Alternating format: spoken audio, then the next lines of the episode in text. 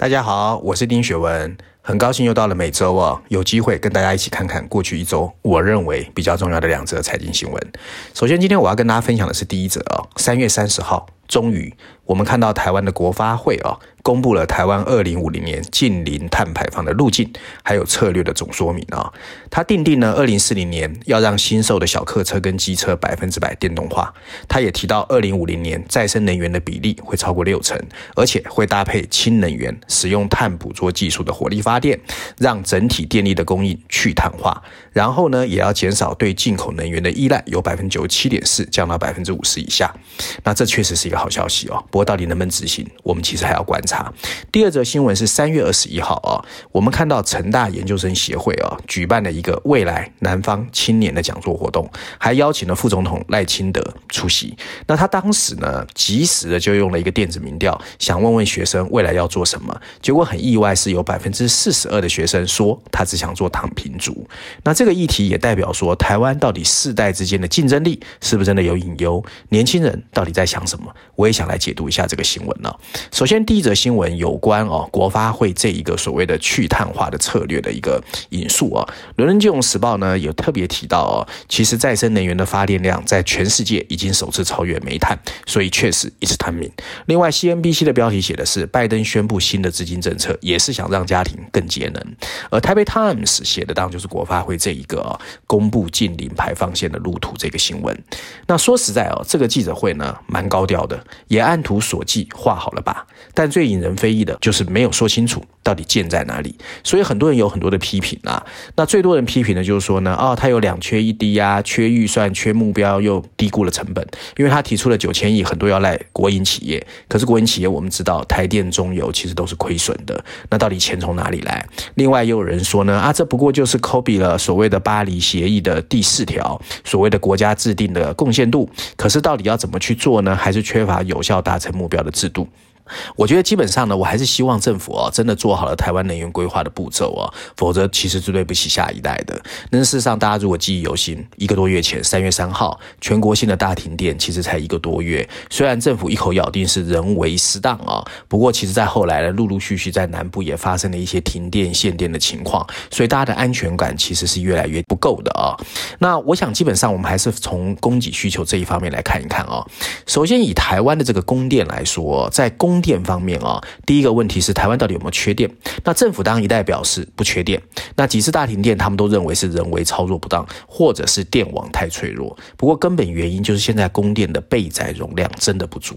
那过去呢，有几个北部的电厂本来要新建，也没有新建成，加上核能发电厂呢都要陆续的停机或者是退役啊，那所以就不得不南电北送。那南电北送就要靠电网了哦。那电的调度更行吃重，当然就稍有差池，电网就会崩溃，其实跟我们啊使用互联网用太凶，你的笔记本电脑会宕机是一样的。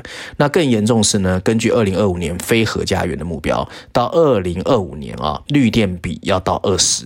然后呢，但是最近呢，经济部把它调到百分之十五，但是看起来二零二五年也很难达到目标。可是到时候火力发电的比例可能会超过百分之八十，那碳排放又会很严重。那另外在需求方面啊，我们都知道过去二十年。台湾的 GDP 平均成长率是百分之三点八，用电成长率百分之二点五，代表呢用电需求的所得弹性是零点六六，所以未来三十年的用电跟经济成长率关系就很大。可是这又牵涉到台湾的产业结构，台湾目前看起来是电子产业一枝独秀，可是电子产业是耗能非常大的一个产业，更不要说台湾还有所谓钢铁、石化、水泥，所以呢整个需求只会越来越强，那供不应求的情况就会发生。另外呢就是所谓节能跟储能的问题，那我。我知道经济部很努力在做这件事情，不过到底要怎么节约能源，怎么来储能？说实在，我们现在看到的情况啊，还是太慢了。最后呢，除了供电和能源使用之外，国际零碳排放的目标呢也很重要啊，因为这已经是国际的共识。所以台湾又没有核能发电，那到底我们要怎么去 catch up 所谓的绿能转型？其实很多人是很担心的。另外呢，俄乌战火下呢，我们看到欧洲国家纷纷在调整自己的能源配比，可是呢，各国的一些想法。开始出现分歧。你譬如说，美国宣布禁止购买俄罗斯油气之后，欧洲国家就有不同的意见。波兰和波罗的海的国家严格要求，哎，你要对它实施禁运。可是像德国、奥地利、芬兰、匈牙利则表示啊，你不能匆忙行事。代表说呢，其实有的国家他希望能够继续使用燃煤，可是如果继续使用燃煤，代表去碳就不可能达成啊。那甚至有一些国家，像比利时和芬兰，甚至希望能够启用新的核能机组啊。那我们要知道啊，国际政治本来就超过尝试之外。譬如说，美国跟俄罗斯跟伊朗之间就搞得乱七八糟的，然后最后呢，美国对这个俄罗斯的制裁就撇开了所谓的油跟气，所以到底，地缘政治比较重要，经济发展比较重要，还是制裁比较重要？没人看得懂。那另外呢，最近大家也有看到印度呢，虽然看起来跟美国是很重要的这个合作成员啊，不过呢，在对俄罗斯制裁上面，除了中国之外，印度也没有出手哦。而且印度听说还想捡便宜，打折买进俄罗斯没有人要的石油。那另外沙乌地阿拉伯，我想大家也看到，最近跟中国在抛媚眼，所以代表他跟美国之间也在越走越远。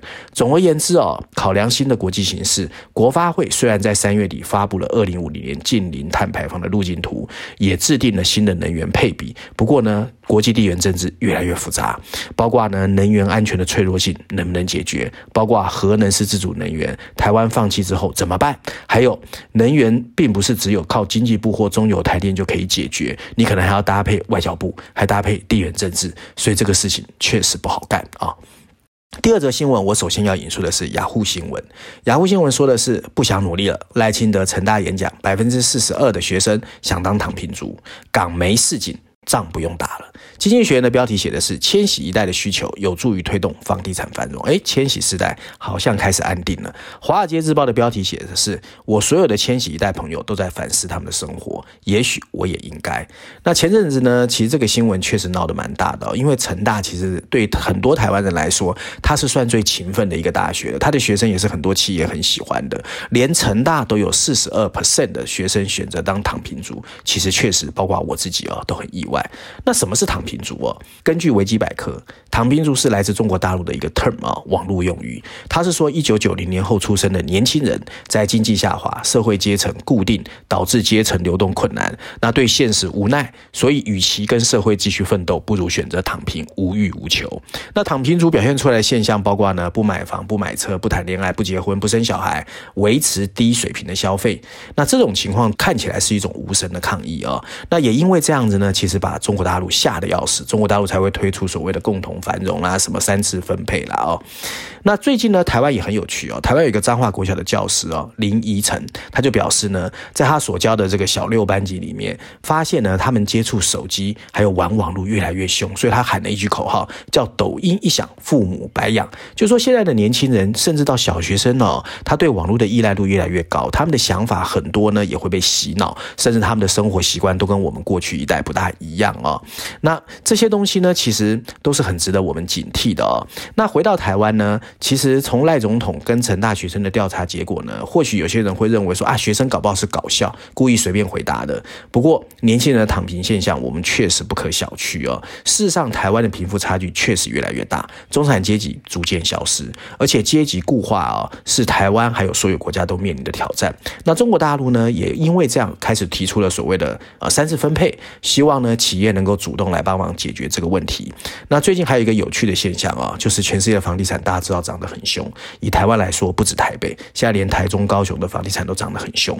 那很多人就说啊，千禧世代就是一九八一年到一九九六年出生的人，他们慢慢长大啦，快四十岁啦，开始需要家庭啦，所以他们定下心要买房子。而事实上，美国呢，千禧世代占整个房地产销售的百分之六十以上，英国、加拿大都是这样。所以很多人就说，加上疫情发生，那你因为距离隔离在在家嘛，居家办公嘛，你对家庭就越来越重视。那甚至慢慢你觉得我不要住在都会啊，我可以住远一点，因为我可以混合型工作哦。所以很多人就分析说，是因为这样的因素，所以千禧世代才会越来越多人买房哦。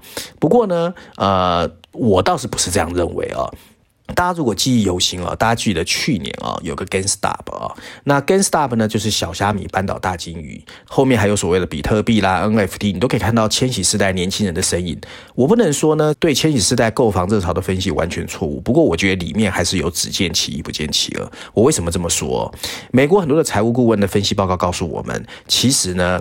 呃疫情促成的数位化的加快速度，而数位化加快速度造成所谓的社交媒体年轻人的集结越来越容易，参与股票市场也越来越容易。那房地产市场只是他们下一个准备杀进去的一个呃市场。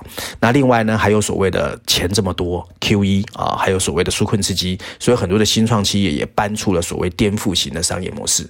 你譬如说呢，华裔有个创办人叫 Eric Wu，他创立的房中平台叫 Open Door，他就利用 AI 的数据。协助很多年轻人无痛买房。什么叫无痛买房？他利用 AI 的估价模型，让网友不用出门就可以按照 AI 的评估价格下单，减少了人为的哄抬空间。所以很多年轻人就我只要刷网站，我就可以买房子啦，很赶吧？跟他们买股票像不像啊？